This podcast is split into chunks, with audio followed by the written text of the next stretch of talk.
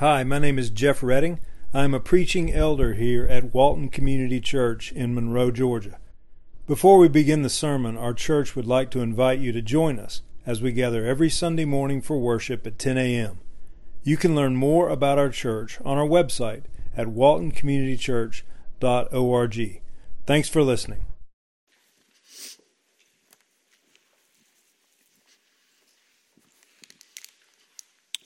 Howdy, WCC. It's good to see everybody this morning. Um, I was thinking we've got like 10 or 12 families absent today, and the church is not completely empty. When we first started, if we had 10 families absent, we would have negative two families here. So, but I'm glad you're here. I know a lot of folks are gone on a holiday weekend with school being out and everything, but I'm trusting that the Lord has you here for a reason. Um, also, I got a cough thing. Hold on. Excuse me. Um, first time visitors also know this. I rarely do topical sermons. I'm going to do one today. But normally I just go th- straight through uh, scripture. I'm going to study in Hebrews, and we'll pick that up next time I preach. But uh, so we're doing, we typically do verse by verse. But I am doing a topical thing today because this is part two of a sermon, little two part sermon series I'm doing for graduates. So I'm going to confess something. In some, in some ways, I'm using this as an excuse to address some issues that I just want to talk about. Um, I believe God has called me as a pastor to share things when I find things that are helpful. So if I find something helpful, if I find something that, that brings honor to the Lord or I think can help somebody get out of some pattern of sin or something like that, then I want to pass that along to my church family. And so that's what I'm doing today. So, as I said, this is part two of a little sermon series to graduates. Last week, I focused on a lot of practical stuff um, to our graduates, but today I want to address some things that are more specific to our day and time. Hold on a second. So, anyway, um, I want to address some things that I see on a frequent basis that, as I said, I believe can help our young people. And there, there are issues that are very prevalent in our culture, all right? So let's jump in. Let's turn to Proverbs 24. Turn with me to Proverbs chapter 24. Excuse me. Proverbs 24, and this may be my favorite proverb. This is going to be brief, but I did want to mention it um, to our grads and young people. I mentioned last week how that we should be people who learn by listening from other people and, uh, and to listen to advice and wisdom from other people, but also God wants us to learn by observation. Okay, learn by observation. So this is Proverbs 24, and we got actually got it on the screen. I'm going to read verses 30 to 34. It says this. It says, "I passed by the field of a sluggard, by the vineyard of a man lacking sense." So he goes by this field and a vineyard of this lazy person. And he says, And behold, it was all overgrown with thorns. The ground was covered with nettles, and its stone wall was broken down. So the, the field, the vineyard, was just a mess. The wall was broken down. It was covered with all these weeds and thorns. And, and then look at verse 32. He says, I saw and considered it. I looked and I received instruction. And then what did he receive instruction on? Verse 33 A little sleep, a little slumber, little folding of the hands to rest, and poverty will come upon you like a robber and want like an armed man. So the specific context is about laziness and poverty, okay? That's the context that he learned from this. But really, what I want you to focus on is verse 32. He says, I saw and considered it. I looked and received instruction. So, the principle I want you to grasp, especially for young people, is this learn by observation. That's what this guy's doing. He's, he's looking at this field or this vineyard and he's learning. He's receiving instruction from this, okay? So, what, what that tells us is that God wants you to look around at others and learn, to, to learn from them. Okay? God wants you to look at your own life and learn. If you make mistakes or something, then learn from those. To see and consider, to ponder. So, if you, for example, and, and, we're, and I'll, I want to stress this again. We're not looking at others to, to sit in judgment or be critical. But if you look at someone else and you see that they've done something foolish or sinful, you can learn from that, right? You don't have to, you don't have to learn by mistakes in yourself. You can learn from other people's mistakes.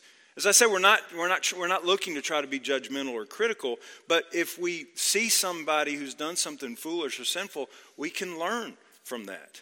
Okay? Uh, because, hey, we all do sinful and stupid stuff all the time, right? So we're not doing this in judgment. Well, we can learn by observing. We can, we can consider and learn.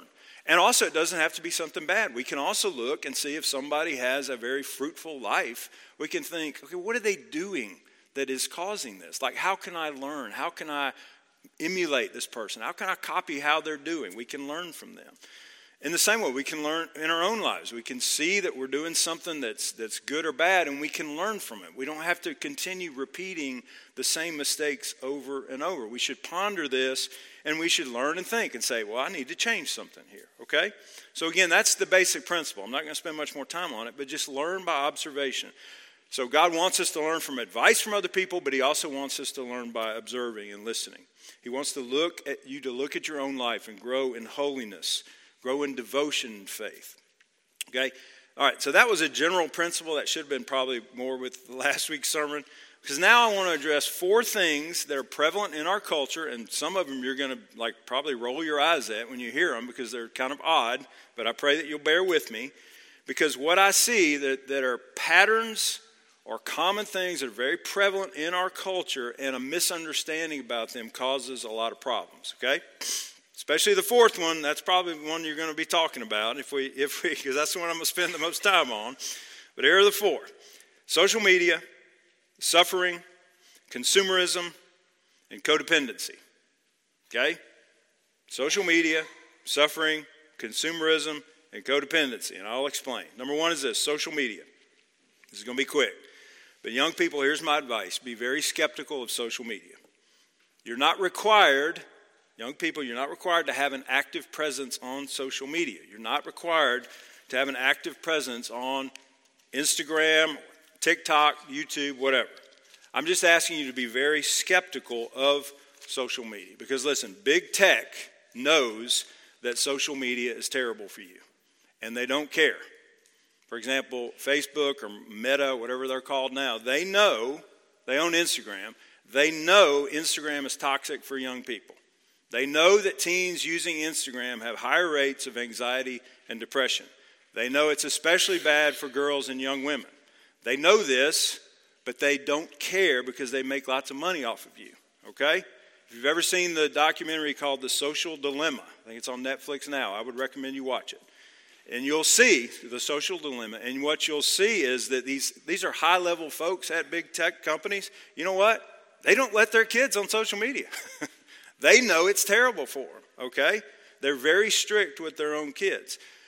Now, I'm not saying, I'm not saying you can't have an Instagram account or whatever, all right? That's between you and the Lord, you and your parents, all right? And I understand also there can be a lot of pressure from other kids. It's more pressure when you're young. When you're old, nobody cares, right? But when you're young, there can be pressure to have Instagram or whatever. And I'm not saying you can't have an account. I'm just saying be very skeptical of that. In fact, one of the things I'm seeing, and it's actually really encouraging, there, there are more and more intelligent young people who are just getting off of social media because they know it's bad for them. All right, that's number one, social media. It's quick. Number two is this suffering. There's going to be a little bit more on this, but suffering.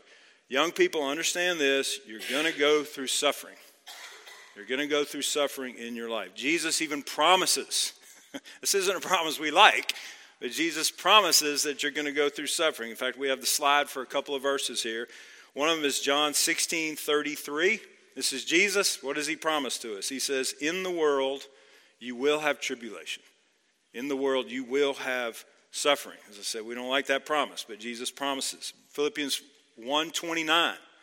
Paul says, "For it has been granted to you, is a gift we don't like either, for it has been granted to you that for the sake of Christ you should not only believe in him, but also suffer for his sake. Jesus tells us, Paul tells us, God tells us through Paul that we're going to go through suffering. Young people, there will be seasons of your life that are really hard. You may be in one right now. Hope not, but you may be in one. Suffering is a part of life in this fallen world. And when you go through suffering, it doesn't mean God hates you. Don't think that. Don't evaluate God by your circumstances. God loves you, but the fact that He loves you, that doesn't mean that everything in your life is going to be roses and sunshine every day. Suffering is a part of life in this fallen world. And sometimes a person can live a God honoring life and make very wise decisions and seek to be obedient to the Lord, and they can still suffer tremendously. That's what the book of Job is all about. Read the first couple of chapters of the book of Job. Most righteous man on earth, and he suffers more than anybody else, right? We'll see this in the sermon series in Hebrews later on. These are people who are faithful to the Lord and they're martyrs. They suffer tremendously and they're faithful to the Lord. They're doing the best they can and they suffer. That's the way it is in life. Okay? It doesn't mean the Bible's not true. Bible's true. Jesus is the way, the truth, and the life. And yet, even if you are faithful to the Lord, and even if you consistently make wise decisions, you're going to go through seasons of life that are really hard. It may be soon, it may be later, but you will go through suffering. And God calls us to be faithful to Him during those seasons. And here's the good news when you go through suffering, Jesus will be there. He will be there. He will never leave you. Our memory verse, in fact, if you want to turn to it, look at Matthew 28. Turn over to Matthew 28, our memory verse. It's the very last, these are the very last words in the Gospel of Matthew. Look at Matthew 28. The Great Commission, memory verse for the month of May.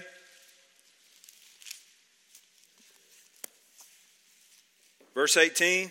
What I love about this too, Jesus gives us gospel, law, gospel. And here's what I mean by that. Gospel is good news, promises of God. So anything in the scriptures that are is truth and promises, that, that's gospel. Jesus starts out in verse 18, he gives us gospel, promises. He says, All authority in heaven and on earth has been given to me. Amen. That's a promise. Jesus has all authority. Verse 19 is law. We're given instructions. Go there. This is the part that as a pastor I focus on. Go there and make disciples of all nations, baptizing them. Verse 20, teaching them to observe all that I've commanded you.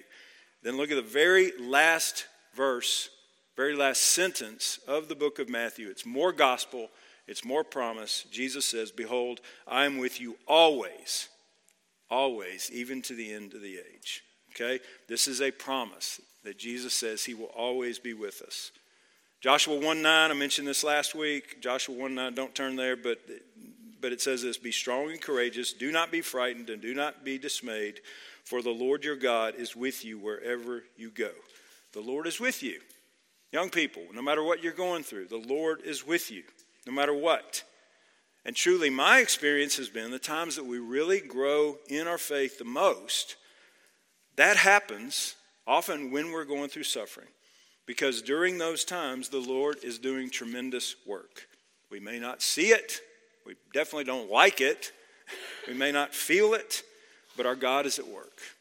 Our God is at work in a, in a huge way during seasons of suffering. So keep pressing close to Jesus when you go through suffering. All right, that's number two. Number three is this, and I'm going to be quick. Consumerism. Young people, just watch out for consumerism in yourself and others particularly in yourself. Watch out for consumerism. Jesus said this in Luke 12 15. He said, Take care, in other words, watch out, and be on your guard against all covetousness, for one's life does not consist in the abundance of his possessions. Our culture teaches, and we have a tendency to believe, that if we have more stuff, then we'll be complete, then we'll be fulfilled. That is a lie. That is a lie. But, but our consumerist culture will tell us this all the time. And the problem, too, is not only do we buy into it, the culture is now has created, because of the culture, it's now created consumerist churches, where churches want to give people what they desire. So we live in this consumeristic, materialistic society, and this one of the results is we get consumerist churches. So countless churches will recast the gospel in consumer terms.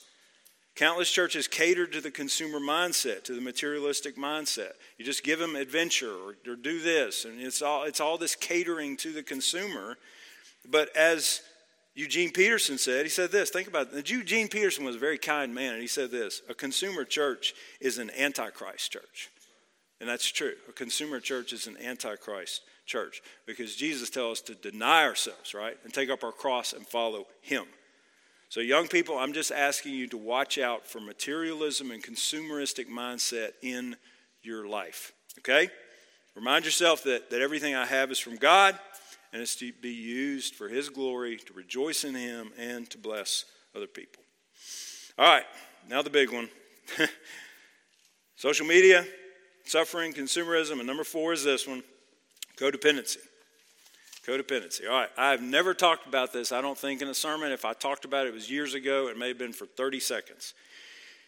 This may seem like a random thing to talk about for graduates, but here's my heart behind it. As I said earlier, one of the things that I believe God has called me to do as a pastor is if I find something or if I begin to understand something better, if I learn something that I think I'm able to serve the Lord better, then as a pastor, I want to find a way to pass that along.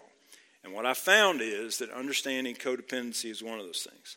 Now, I'll say this when I was younger, if I heard a pastor use a word like codependency, here was my response that's psychobabble, that's secular psychology, that's not in the Bible, and a pastor shouldn't talk about it. Okay? That was my mindset.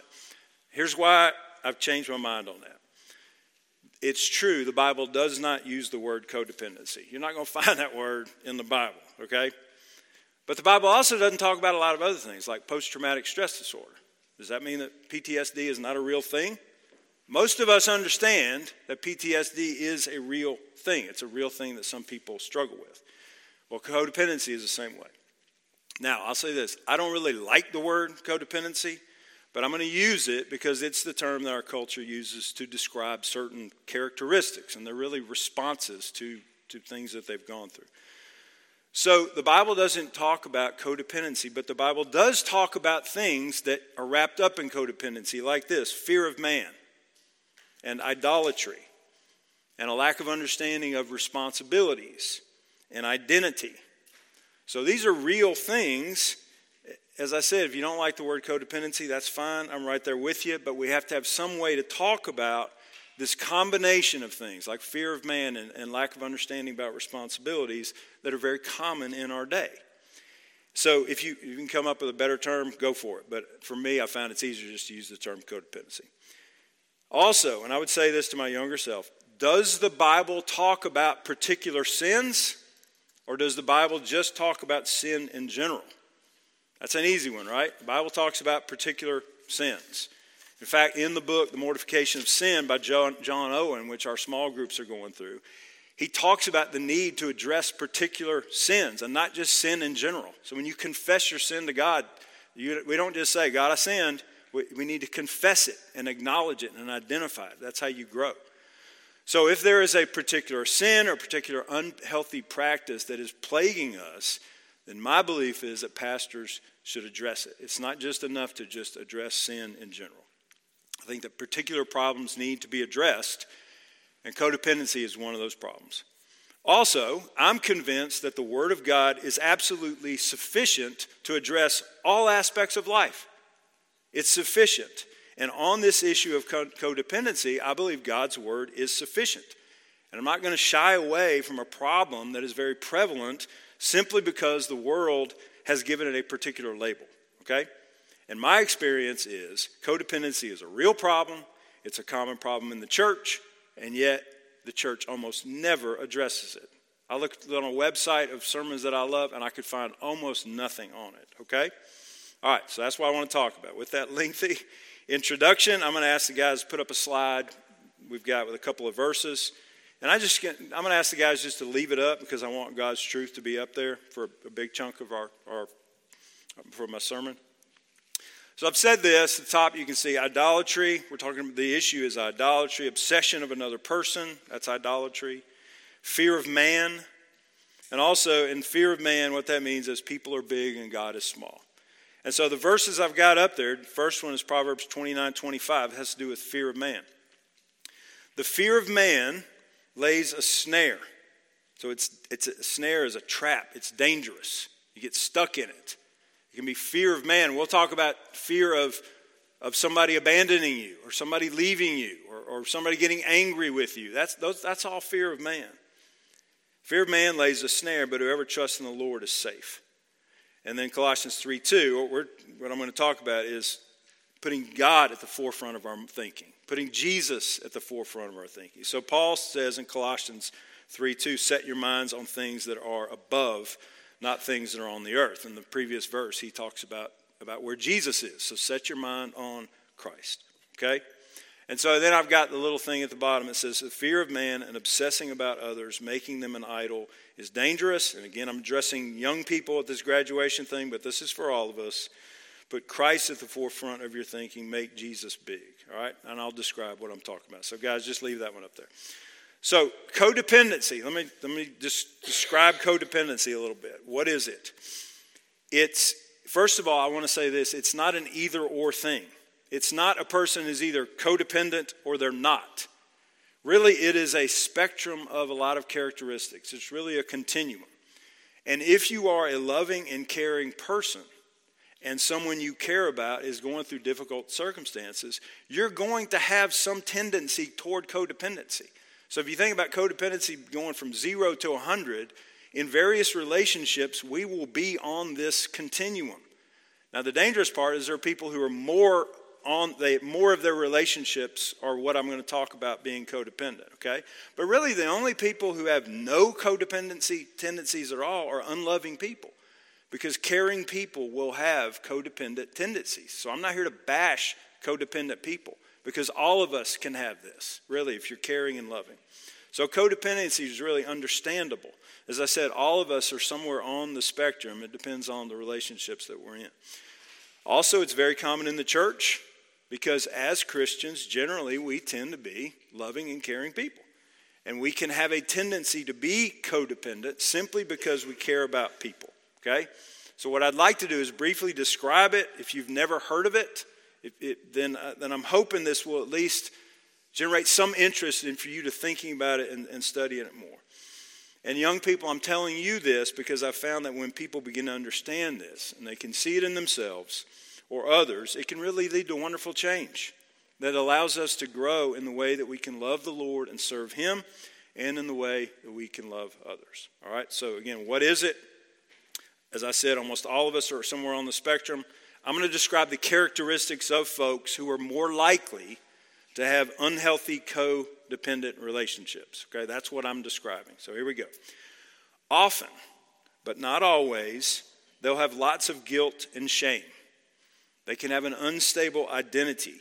Their identity, in other words, how they think of themselves, is often not at its core the fact that Jesus died for them and that God loves them.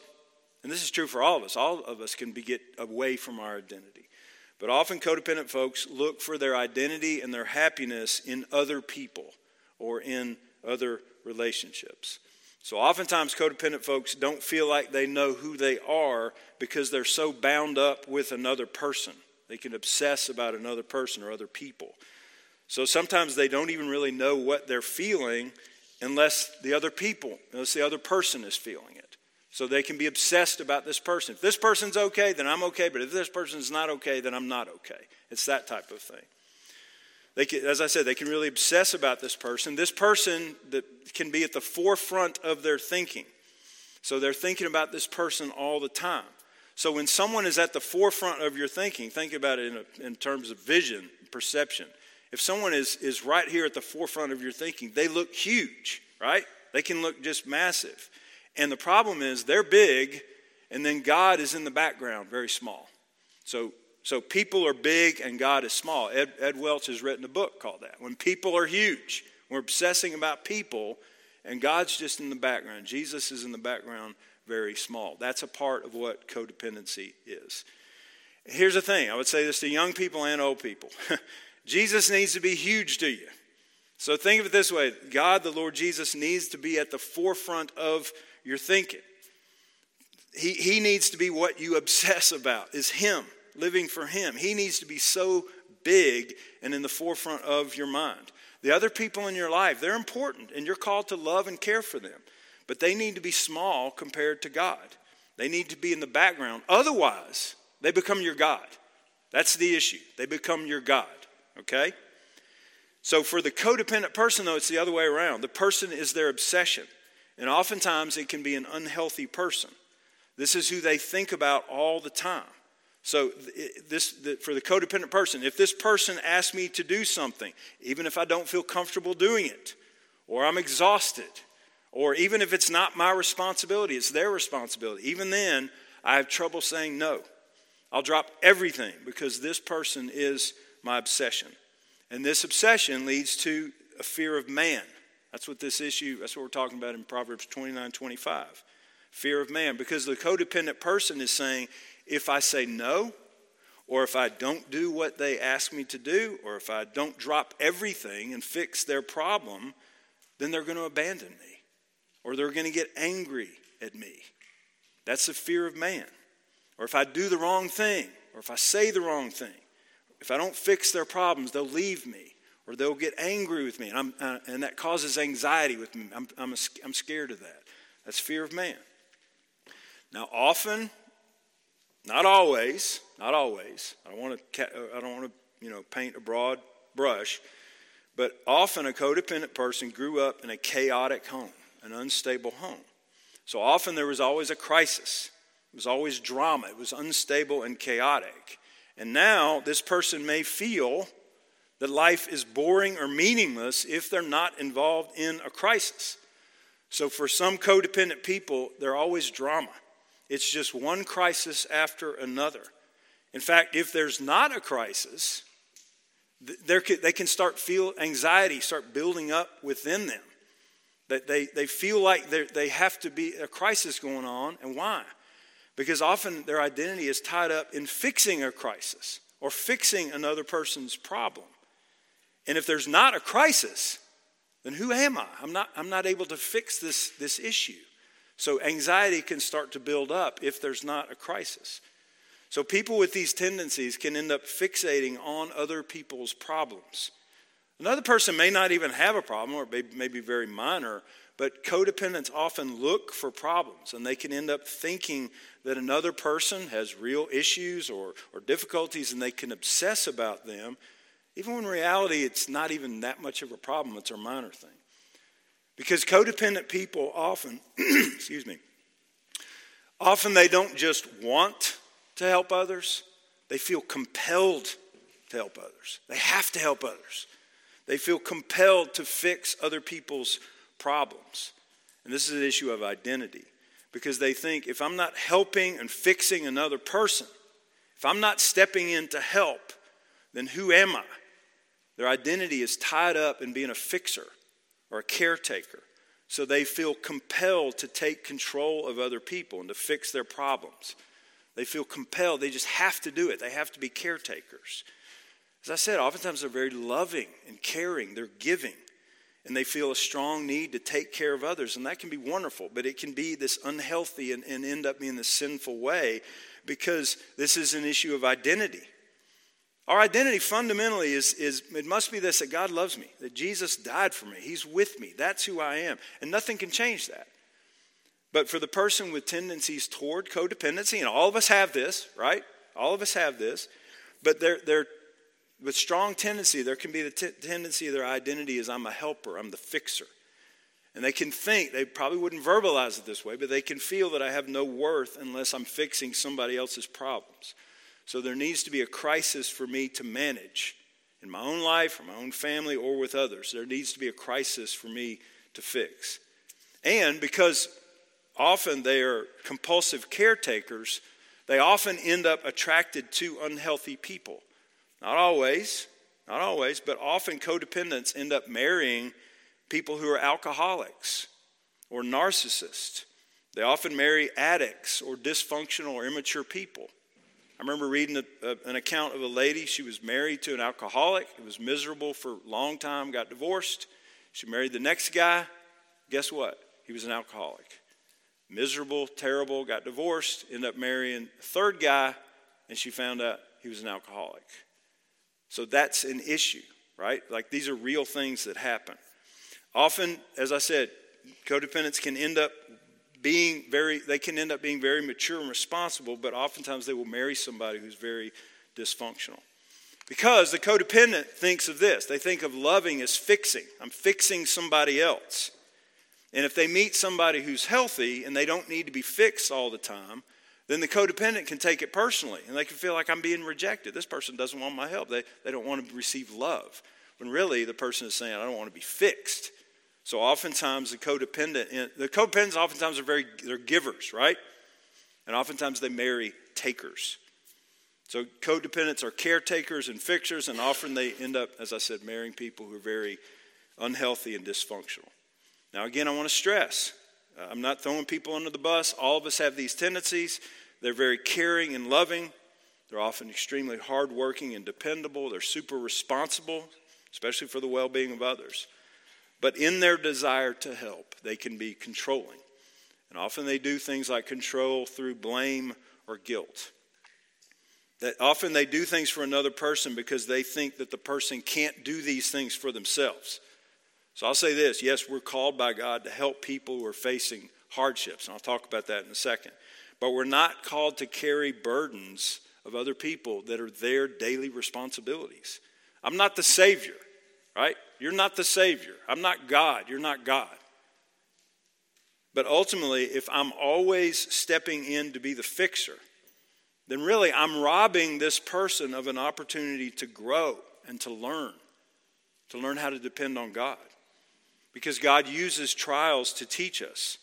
And often we need really need to come to the end of ourselves in order to grow and to grow in our trust in the Lord. And often God wants to teach a person by allowing them to reap what they sow. But if I'm always rescuing this person, if I'm not allowing them to experience the consequences of their choices and actions, if I'm always telling them what to do or fixing their problems, if I'm always the Savior, then I could be interfering in the Lord's work. Also, if I'm always doing the thinking for them or I'm telling them what to do, the underlying message is you can't handle this, right? You can't handle this. I have to fix it for you. I need to fix it for you. Now, when we have children, we want to slowly increase their level of responsibility, right? And a good parent will step in and rescue a child from foolish consequences. We don't just allow our kids, you know, to walk off a cliff and say, "Well, I hope you learn from this," you know. I'm talking about those situations where the person is an adult and someone is still step, stepping in, whether it's an adult child or a spouse or a friend or whatever, and they're stepping in and repeatedly fixing the problem. As I said, you can have an adult child, but this parent is still fixing all their problems. Or the codependent spouse will fix all the problems of the husband or wife. Or the codependent friend needs to feels compelled. They just have to come in and rescue and fix everything. Because again, they feel, I'm the rescuer, I'm the savior. I'm the fixer. I'll do this for you. I'll make the phone call to get this straightened out, right? Or I'll, I'll schedule the, this appointment for you. Or I'll co sign on the loan. Or I'll do all these things for you because you can't handle them. But as I said, oftentimes God teaches us through experience. Sometimes we have to fail. As a parent of kids that are in college and now out of college, it's hard to do that, but we have to allow them to do that. Sometimes we have to fail. Sometimes we need to reap what we sow because this is how we learn, this is how we grow. But for the codependent, they feel like they can't allow the person to fail because they think if I don't control this person, then something really terrible is going to happen. So, a dysfunctional or immature person, whatever, they can't keep a job, they can't make it to work on time. Sometimes it's addictions, sometimes it's just immaturity or laziness. But the codependent will think, well, I'll call the boss and lie for you you know? Or, or I'll set up this appointment for you. I'll hold your hand and do all these things for you, even though you should be the one who's, who's doing these things. Also, oftentimes, codependent people or with these tendencies can be hyper vigilant. They're on the lookout and they try to catch a person doing something wrong. So they'll check their phone or snoop around, check their emails, they track where the person is going because they think this, it's out of love but they think if I can catch them doing something early on, then I can prevent something really bad from happening. If I catch them early on doing something, then I'll prevent them from ruining their lives. Whatever's involved, I'm going to check on them and I'm going to intervene. I'm going to be in control, and I'm doing this out of love, right? Because I'm thinking they can't handle these responsibilities. They can't deal with the daily responsibilities of life. So I have to intervene and control. I have to watch them closely and obsess over them and tell them what to do all the time. And this is the hard part too. If they don't accept it, if they push back, then they're rejecting my love because I'm doing this out of love. So oftentimes the codependent will control through the passive aggressive thing, right? They sigh a lot. Or they say, uh, okay, you go ahead and do whatever you want. even though you know it'll break my heart, you know, that type of thing. Or they operate at extremes. They can be obsessed with someone. They can think, this person is amazing, incredible, wonderful, but then something can happen and they can flip and they think, I thought that person was amazing, but I was wrong. I see they're absolutely horrible. It's, it's extremes. But all along, the person was just like anybody else, right, with both strengths and weaknesses. But codependent people tend to think in extremes. Or they can go in extreme behavior. They can be very controlling. Okay, here's what you need to do. You need to do this, do that, and then you need to do that. But if they get any pushback, they can take it personally, right? Because you're rejecting their love. And then they can go to the other extreme and say, Fine, I'm out. I tried to help. You don't want help, so do whatever you want. Do whatever you want. I'm out. They can end up operating at extremes. And oftentimes, because they're very controlling, they can be very rigid.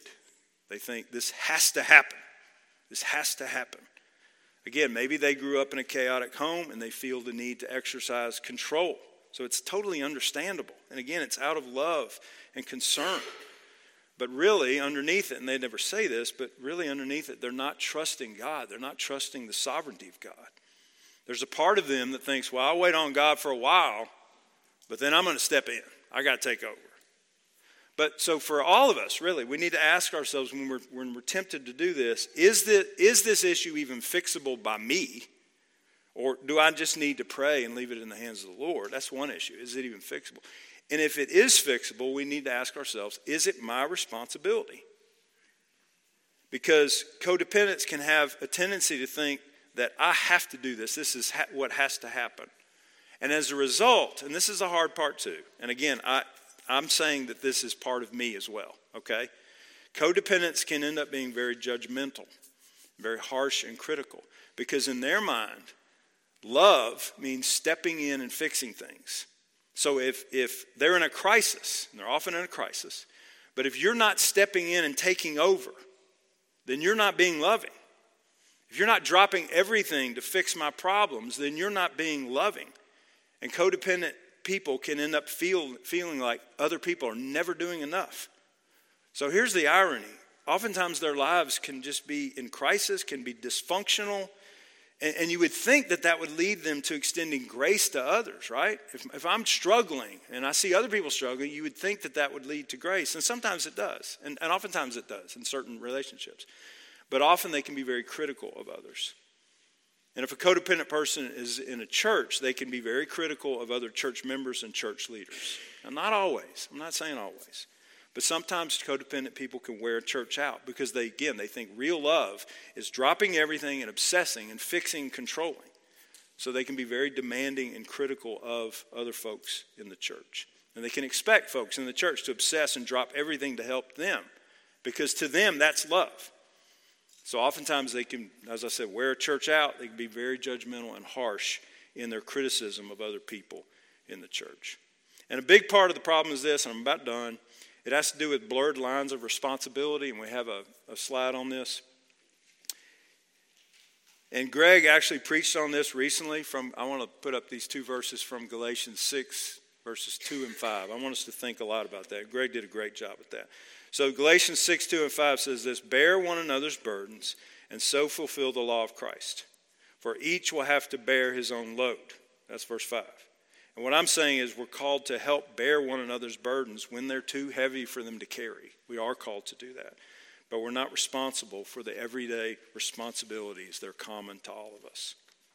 So, in the Galatians passage, as I said, Greg did a great job of talking about the difference in that word burdens in verse 2 and the word load in verse 5. In the Greek, that verse in verse 2 that word burdens is baros i think that's how you pronounce it baros and it means this huge thing in someone's life that's just too much to carry. So if you have a friend or loved one family member that has a load that is legitimately too heavy for them to carry then we're called by god to help them. We're called by god to help carry that burden when it's crushing them right? We're called to help them so, so if they're going through something that is, that is too much for them, we're called to help. But then in verse 5, Paul says, For each will have to bear his own load. And that word load is phortion. Greg talked about this. It's a person's daily responsibilities. It's like a backpack, as Greg said. It's your daily responsibilities. And you know what? You're not responsible for my daily responsibilities. You know that? You're not responsible for my daily responsibilities. I am, not you. In the same way, I'm not responsible for your daily responsibilities in your life. It's not my job to carry that for you. So I'm not, the, the codependent should think like this I'm not going to intervene and fix all your problems. I'm not going to rescue you simply because you got yourself in a bind. I'm going to respect your choices.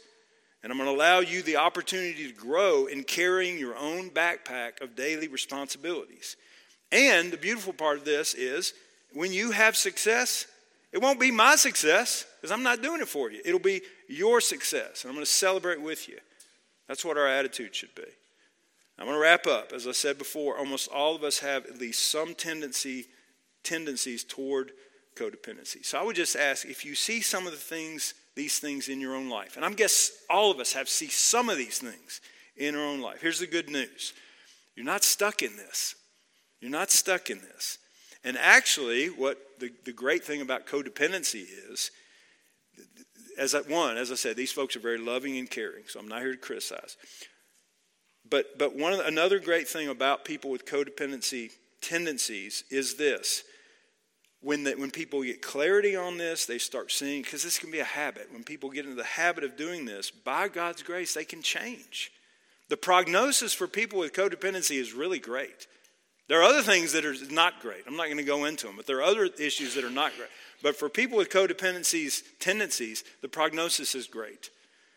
Because we can start thinking like this I need to put Jesus at the forefront of my mind. Jesus is going to be big in my life, the Lord's going to be big. And the people in my life, I'm going to love them, I'm going to care for them, I'm not going to abandon them, but they're not going to be my idol. And I'm not going to obsess over them because I must obey God rather than man. I must be true to the Lord and not be a slave to the fear of abandonment. I must put Jesus first, not the wants of this other person. Jesus has to be at the forefront of my thinking.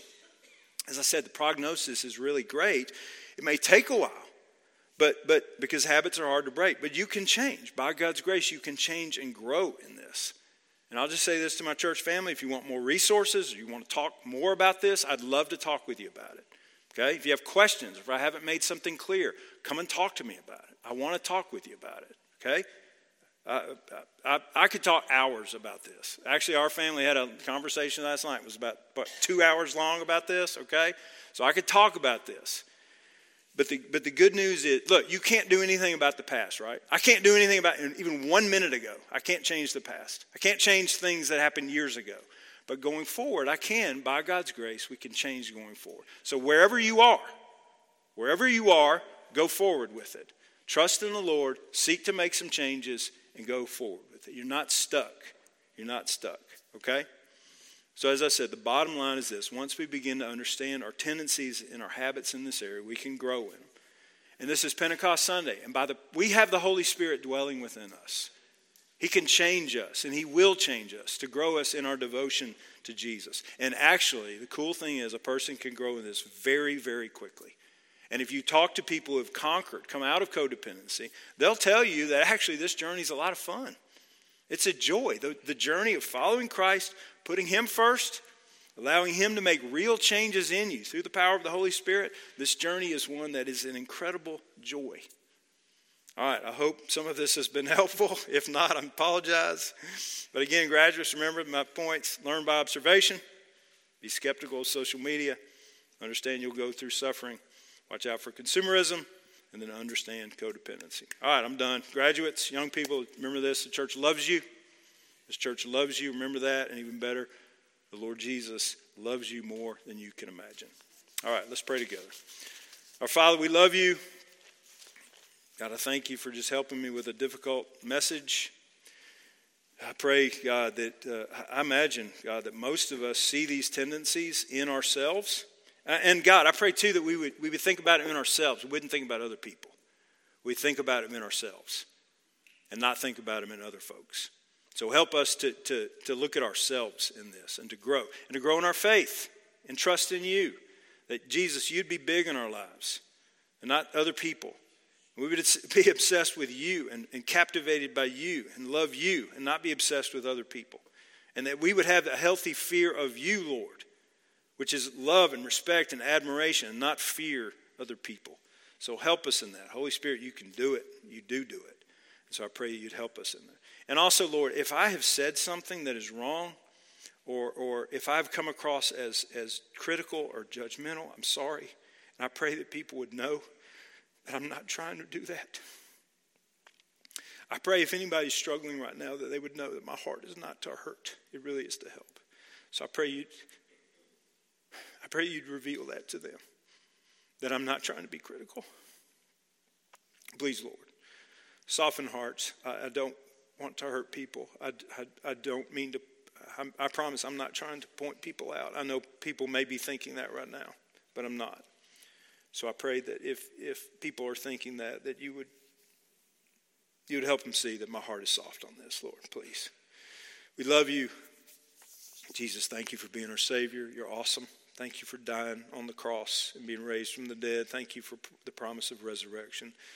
Thank you that all the difficulties and heartbreaks and addictions and just mess of this world one day is going to be over when you return.